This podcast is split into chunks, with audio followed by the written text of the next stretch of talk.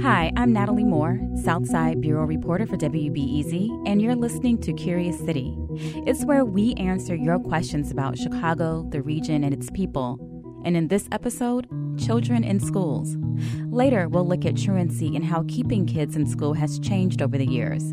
But first, we'll tackle a question about the racial composition of Chicago public schools. How many white children in the city attend CPS? And why does that matter? The answer may surprise you. That's coming up right after this. WBEZ's Curious City is supported by the Chicago Council on Global Affairs, hosting 150 public events each year that go behind the headlines. Hear directly from world leaders, policymakers, and international experts, and meet other curious Chicagoans. Learn more about upcoming events and membership at thechicagocouncil.org. Who's the? What is going to be? When? Where? Where do I? Why is it? How many? What is the. What? I'm Natalie Moore, and you're listening to Curious City. Today's question comes from a woman who wanted to remain anonymous. She asked us, What percentage of white school aged children attend public school? Well, the short answer is 51%, according to the U.S. Census. So, roughly half of all white children who could go to CPS do. The other half gets their education somewhere else. We'll get into the ramifications for CPS a little later, but first, let's take a closer look at why parents do or do not send their children to CPS. Of course, deciding where to enroll your child in school is an intense and private family decision. Some parents want their children to get a religious education, others want better resources, and sometimes where to go to school is simply a matter of logistics. Alice Dubose lives in Andersonville and says she never had a problem with the neighborhood public school, but she did have a problem with this location relative to her job. When her children were in elementary school, Dubose worked at the University of Chicago. So she enrolled her three children in the University of Chicago laboratory schools on campus. I could drop the kids off in the morning and go on to work.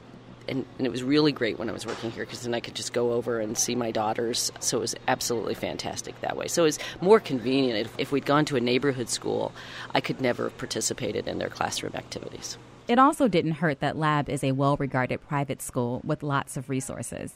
Mayor Rahm Emanuel's children go there. Lab's terrific, great teaching, smaller classrooms, all the things that we all want for our children. Dubose's daughters attended there until eighth grade and then went on to attend Whitney Young, a CPS selective enrollment school. Now, Dubose hopes her son follows in their footsteps. The reality is, many middle class parents, including those not initially in CPS, jockey to get their children in selective public high schools like Whitney Young. More on that in a bit.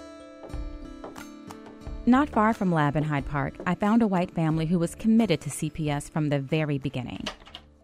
Hi. At the home of Joy Clendenning and Michael Scott, a sign in the window says, Support Neighborhood Schools.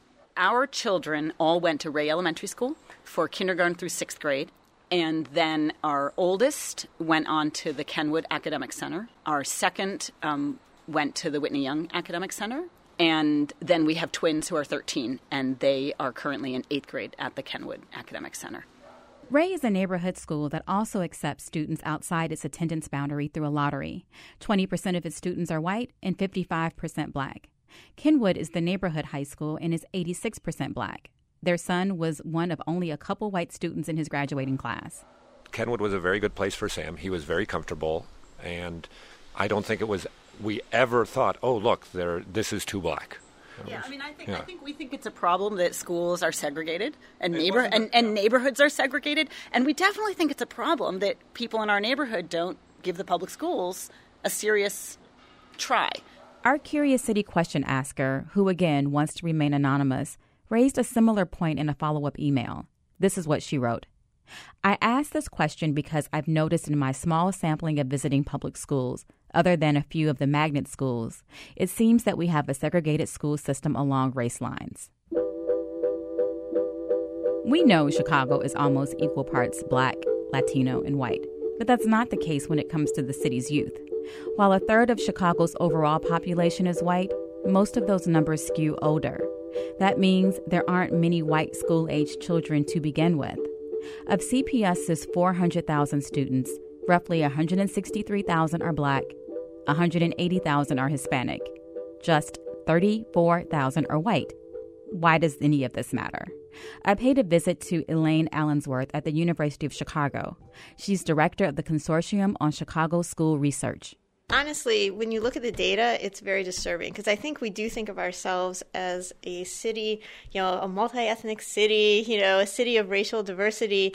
But then when you look at the numbers and you see how many schools are one race schools, and how segregated schools are based on race, I don't think that's actually where we want to be as a society. Segregation is made worse by the low number of white students overall.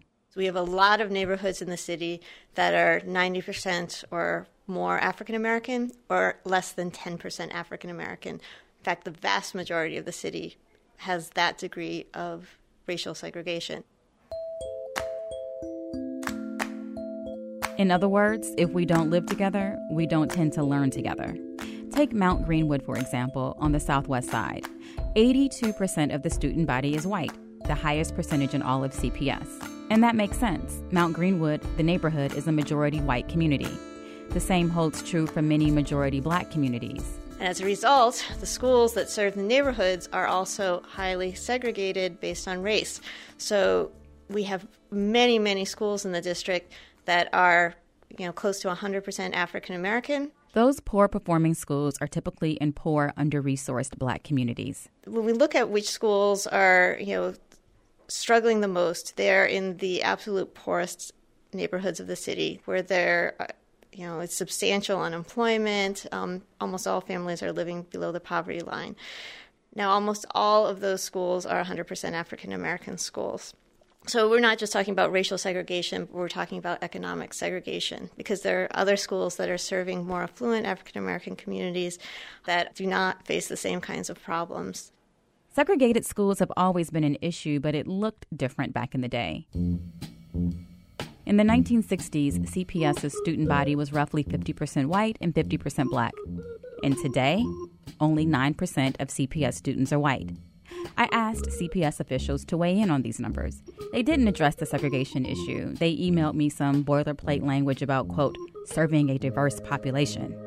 Again, we know half of white school aged children in Chicago attend CPS, but the question of where they go in CPS is also something that piqued the curiosity of our question asker. She wondered if they are disproportionately attending Magnet and other selective enrollment schools. The answer is yes, they are. Overall, 9% of the CPS student population is white, but it's more than double that at Magnet, Gifted, and Classical elementary schools. And in the eight selective enrollment high schools, like Whitney Young, nearly a quarter of students are white. Here's Elaine Allensworth again. It's a very small number of students, though, because those schools don't serve a large number of students. We really haven't seen that much of a shift in terms of attracting more white students. Although our question asker focused on that issue, there's another racial shift worth mentioning. It's beyond black and white. The real story of CPS today may be that it's becoming more Latino.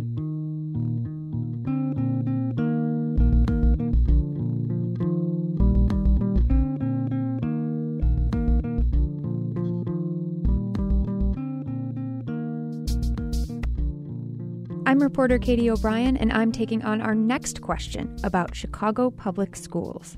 Actually, I'm updating a story I did about people who vanished from the CPS system. Here's the question from Sandra Oglesby. The truant officers, why aren't they like they used to be, riding around, picking up kids? Here's the basic answer. For 50 years, CPS hired truant officers. Their main job was to track absent students and get them back in class. In 1992, CPS had a $315 million budget shortfall. To help close the gap, the district laid off all 150 truant officers. That was like a death in the family. You know, that was a really, really positive job. I consider it pulling the rug out from under us. This is Patrick Nelson. He was one of those laid off truant officers. We tried finding someone like him for our first story, but we couldn't. True to form, he found us and he told us about the key part of his old job pounding the pavement. Here's a story about him heading to the former Cabrini Green public housing development to track down a fourth grader. the mother would open the door, and there were these boxes, and these boxes were just sitting at the front door. Curiously, I asked her, why are these boxes sitting here in the front door? And she stated that, you know, I'm only going to be here temporarily.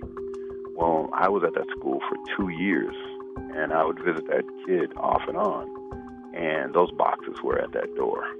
She was just in a state of denial about where she was and what was important. I could only do what I could do to stabilize that particular student and make him feel welcome at school. We wanted to get Nelson's perspective on a new strategy to combat truancy because CPS's current tactics aren't working. A Chicago Tribune investigation found that in the 2010 school year, one in eight elementary students missed the equivalent of a month or more of school. Stats like that prompted the state to create a task force to come up with fixes. The top priority bring back truant officers, but ask them to do more than physically find and return kids to class. Here's Jeff Aranowski with the State Board of Education. We were also cognizant that we didn't want to leave things off the list of recommendations that we thought would actually have a great impact. So the state's recommendation is to bring back truant officers, but call them attendance coordinators. Beyond pounding the pavement, these coordinators would have backgrounds in psychology, social work, data analysis, and be trained in counseling. The idea is to track chronic absenteeism and address its root causes. CPS hasn't signaled what it will do with this recommendation. But we thought we'd run this catch all attendance coordinator idea past our former truant officer, Patrick Nelson. Put simply, he worries this new job description is likely to fail. Have a truant officer do truant officer work and limit it to enforcing the compulsory school law. This catch all ideology that our government or whatever is, is trying to embrace only makes things more confusing. There's really not enough time in the day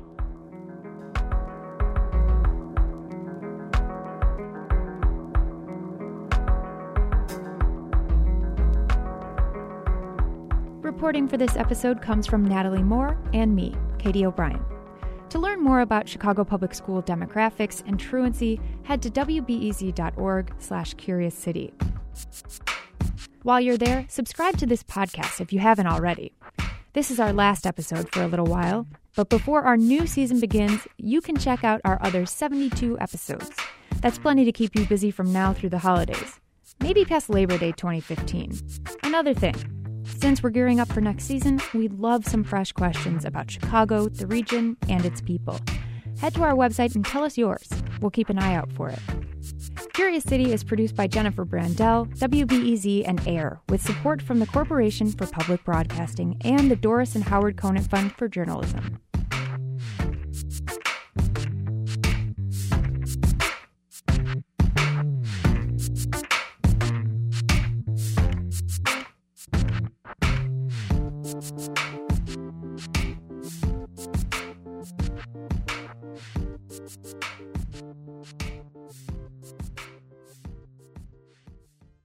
Before we start the show, we here at Curious City want to let you in on a little known fact about WBEZ.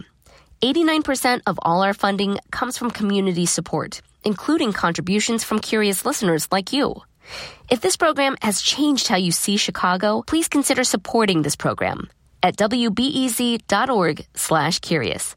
Thank you.